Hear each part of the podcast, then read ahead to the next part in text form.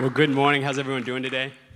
Awesome. Well, it's such a privilege to be here. Uh, thank you so much, Pastor David. Pastor David has been long-term uh, hero, mentor, friend to me. Known him for probably like the past eight years, and so I'm very grateful uh, to be here. And so is Sam and Elliot. And so I want to invite you to open up your Bibles today to Psalm chapter three. Uh, Psalm chapter three, and let's hear what the word of the Lord has for us. Lord, how many are my foes? How many rise up against me? Many are saying of me, God will not deliver him. But you, Lord, are a shield around me, my glory, the one who lifts my head high. I call out to the Lord, and he answers me from his holy mountain. I lie down and sleep, and I wake again because the Lord sustains me. I will not fear, though tens of thousands assail me on every side. Arise, Lord, deliver me, my God. Strike all my enemies on the jaw, break the teeth of the wicked. From the Lord comes deliverance. May your blessing be on your people. Lord Jesus, I thank you so much for uh, the opportunity to gather. Lord, I thank you that your presence is here. And Lord, I just pray that we would have soft heart, heart that's ready to receive your word. Uh, and Lord, would you, would you comfort, would you courage, would you, Lord, just uh, draw near to us today. We love you, Jesus, and we're excited for what you're about to say and do in our lives. In your name we pray.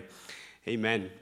So, my son Elliot was born February 1st of this year, so just about three months ago. And uh, when he was born, nothing about the day went as we expected. And so he came a couple of days late, and so Sam went to her OBGYN, and uh, the doctor couldn't feel him moving. And so we're told to go to the hospital, which is a little nerve wracking as new parents. And so we get to the hospital, and it turns out that Sam has lost a lot of uh, fluid, and that like Elliot needed to come out that day.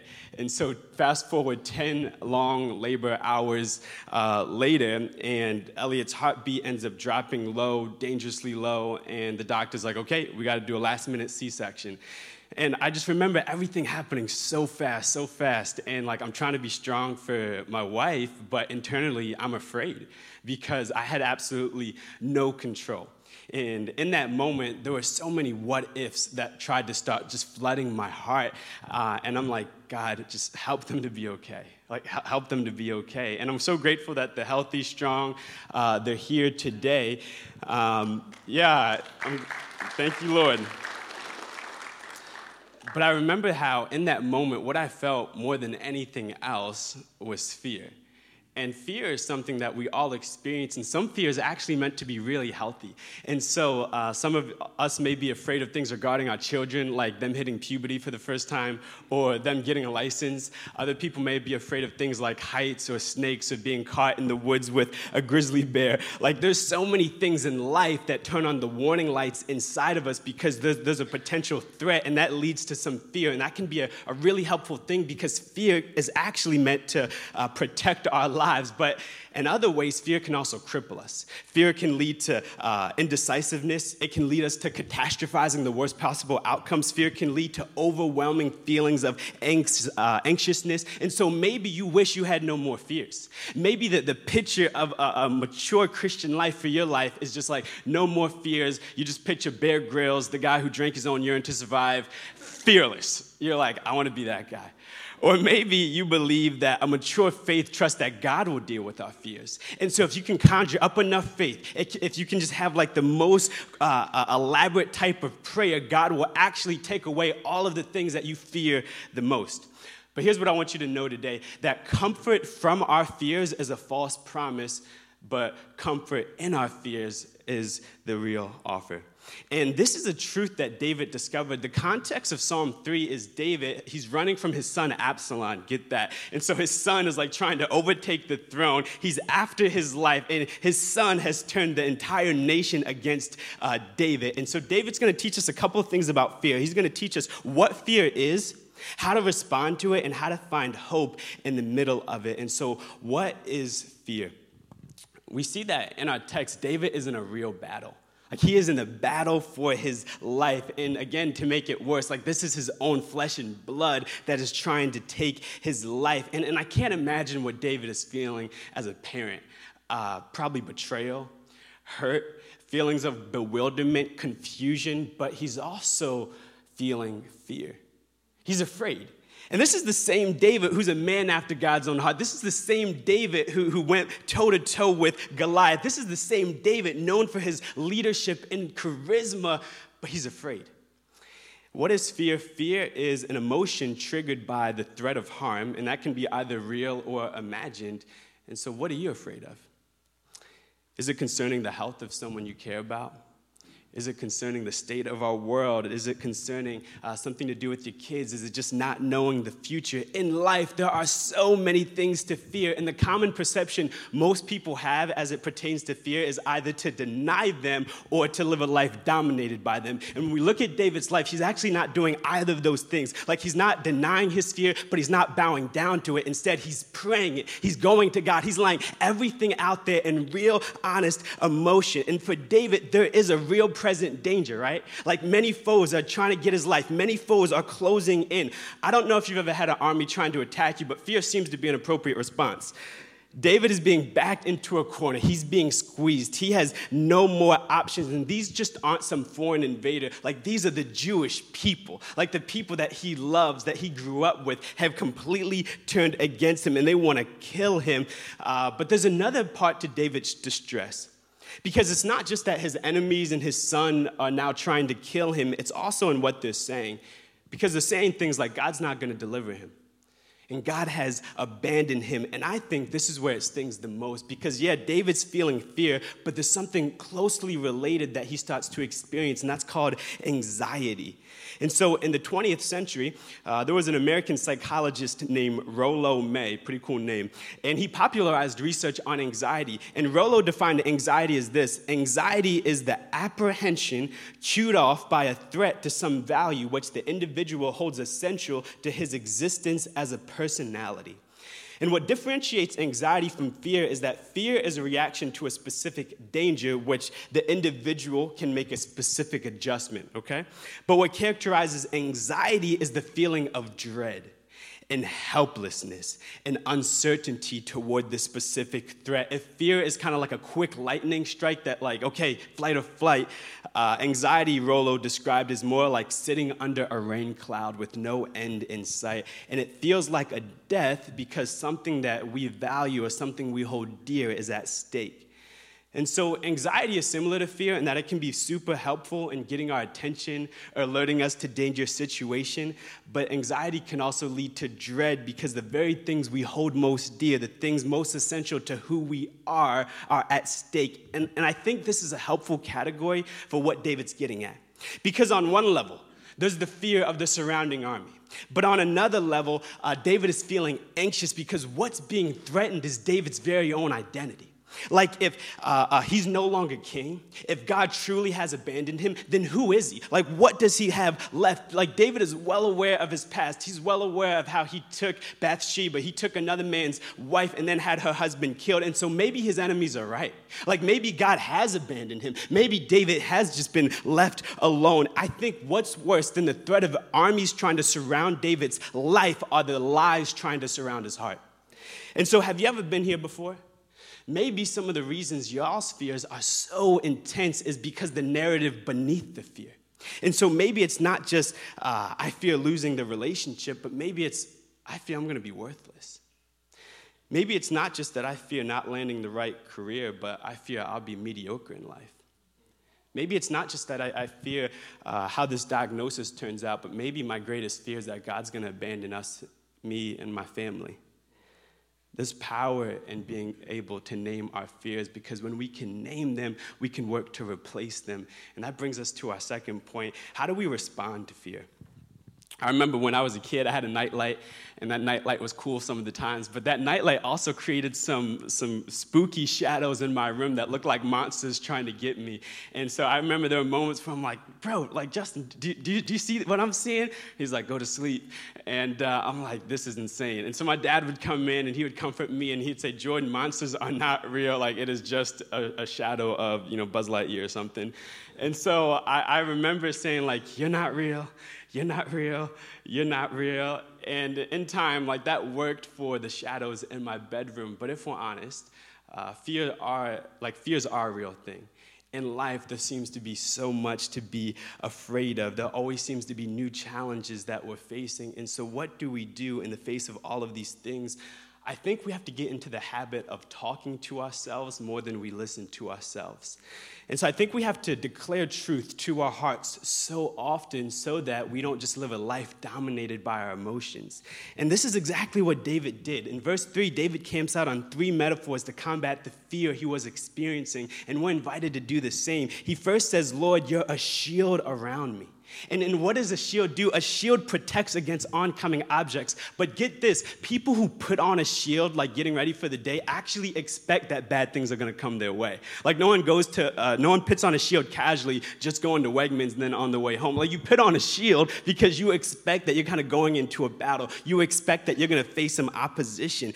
And uh, that's exactly what happens to David. But he's saying, in the midst of everything that's happening, Yahweh is going to protect the most vital part of who I am because he's a shield all around me. And how does God shield his people? Well, we see in David's case, literally, his life is going to be protected. And so David's declaring in faith, even though these armies are surrounding me, God is going to preserve my life. He even uses some intense language as he's praying through this. Notice verse 7. He says, God, would you strike the enemies on the jaw and break the teeth of the wicked? That's intense. And so when David says strike their jaw, uh, this was considered a form of public disgrace. And so, like someone having the, the jaw stroke, uh, striked and having like the, the, uh, the cheek slapped, like this is saying, God, would you humiliate my enemies? Would you shame them? Would you disgrace them? Uh, and then when he says, uh, God, break their teeth, this is an expression that refers to God disarming David's enemies. If you picture a lion, a lion is dangerous because it has long, sharp teeth, but if those teeth are broken, then a lion is powerless. And so David's saying, God, would you disarm the threat and would you rescue me? Pretty cool. But God doesn't just preserve our lives physically, He also preserves our hearts and our minds as well. And I think there's a truth that battles are won and lost in our minds. In her book, The Choice, Holocaust survivor Dr. Edith Eger talks about her childhood and the moments leading up to the Nazis coming to take her and her family away to Auschwitz. And just before being separated from her parents, her mother told her this. She said, Just remember, no one can take away from you what you've put into your mind. And so, on cold, hungry, and tortured nights, uh, Edith remembered those words spoken to her by her mother. And she found that if she filled her mind with thoughts of who she loved, uh, uh, what she valued, what brought her the most joy, then no one, not even the Nazis, could truly harm her. And so, regardless of the worst physical circumstances, I believe that our minds have the ability to transport us to a better place. And one of the primary ways that God shields our hearts and our minds is with gospel saturated truth. Things like your value is not determined by your performance. Things like sin may be something you do, but sin no longer defines you. Things like you're a son or a daughter of the king. You are holy. You are chosen. You are righteous. You are deeply loved. You are forgiven. Like we have to rehearse these truths to ourselves constantly, which is why abiding with Jesus is so important because every day lives will try to penetrate the most vital part of who we are. Followers of Jesus are not immune from fear. We know this. Uh, anything that can happen to anyone can happen to a follower of Jesus. And so there seems to be much to be afraid, but I want the courage to be able to stand in the middle of a difficult situation and declare to my heart that God, you are my shield. So David saw God as his shield, but then David says God is his glory. And the Hebrew term for glory here is kavod, and it means an individual's significance or status. If you spend any time reading the Bible, uh, that word glory is usually a term to describe God. And so uh, God has ultimate glory, ultimate status, ultimate significance. And so when we, even as the body of Christ, come and we're glorifying God, it's a way of us standing in unity, saying, God, you have ultimate significance. Like you are the King of King, Lord of Lords. But the term can also be used to describe humans as well, because again, glory is all about our status. And so we actually look to a lot of different things to give us glory, don't we? We look to things like relationships or wealth or possessions. Uh, but here's the thing when we attach our glory or attach our status to all of these things, we'll do whatever it takes to maintain them or we'll be crushed if we lose them. So, example, if my glory, my worth comes from me being in power, then I'll do whatever it takes to make my way to the top. I'll, I'll, cut corners, I'll be the bad guy, I'll gain influence through compromising ways. So much will come out of it. And I think David experienced something as, of the sort because when he first became king, he started off great. Like everything was going great. He found his glory in God alone and being a son of God and being an image bearer. But over time, I think David started to find his glory in power has found his glory in position. And this led him to Bathsheba. And out of misplaced glory, David's life was now beginning to crumble. His status as king, his wealth, his influence, his power, everything that he started to build an identity on was being taken from him. And I think after all of that, David comes back to a place where he's reminded that it's God who gives him glory, nothing else. And so it took losing all of the stuff that David actually thought was most important to give him the wake up call he needed. Where do you look to for glory? What is the thing that you tell yourself like you cannot live without or that you spend your entire life trying to protect? The last metaphor David uses is the one who lifts my head. And in our language, we say, like, lift your head up, like, be a good sport. And that, that expression simply is one of confidence, where if your head is down, it's a sign of defeat and discouragement. And David's simply saying, my confidence comes from God, not in a life that I can manufacture on my own. But David's enthusiasm is not over because he goes on and he says, I call out to the Lord and he answers me from his holy mountain. And, and David says this almost as a matter of a fact. Like when he prays, he knows God listens and God responds. And this is good news for us as well because when we pray, God does listen. And when we pray, God does respond. And it's not based off of our personal goodness, it's based off of his. So, do you know why we can call out to the Lord in confidence? Because Jesus granted us access in life, there's a difference between visibility and access. I'm assuming most people in here have uh, social media or Instagram, and those platforms are fascinating because uh, it gives off the persona that, like, if your favorite celebrity crush has visibility, we think we know them. And so it's like, oh man, like, whoever your favorite celebrity crush is, like, we get to see what they're eating for Thanksgiving. We, we get to mourn their latest breakup. We're like, we're with you. We, we, we get uh, excited to read the thoughts on, on important issues. But if I were to take said person aside and be like, hey, do you know this person? They'd a thousand percent say, never heard of them before. So that, that's just visibility. But access would be like, I get a message from Denzel Washington, the man himself, and he's like, hey, come over to my house. Let's be friends. Like, you can eat the food in my refrigerator. Here's my number. You can call me any day of the week, 24 7. That's not just visibility, that's access. And the amazing thing about God is that we follow a God who gives us access. Amen. So we don't just follow a God who will never respond to our messages. We follow a God who promises to give you himself in every season of life, 24 hours a day, regardless of where you're at. And, and David's enemies tried to get him to believe that this wasn't true anymore. David's enemies were trying to get him to believe that God has abandoned him and that David's access has been cut off. But David was like, no, it's not true. He knew better because God always keeps his word. And he knew that when he yelled out for help, God was going to answer. So don't believe the lie that God has abandoned you because you have been given access. And this brings us to our last point, which is our hope and fear. And I want to invite the worship team to come back up. I want to read these last few verses again because, in the middle of a very bad situation, David says this starting in verse 5. He says, I lie down and sleep. I wake up again because the Lord sustains me.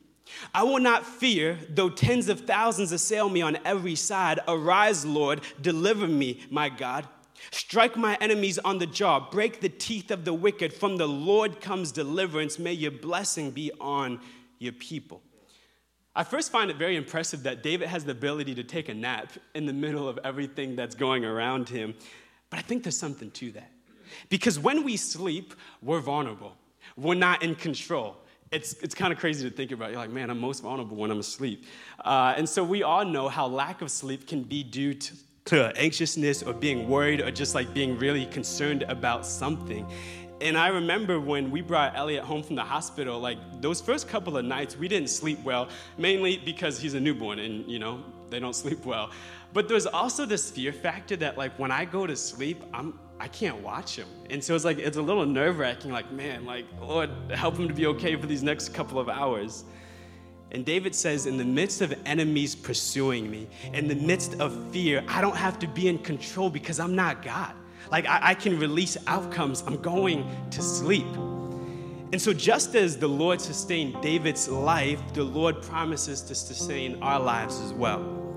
David goes on to say, I'm not gonna fear, although tens of thousands are trying to take my life, I won't be afraid.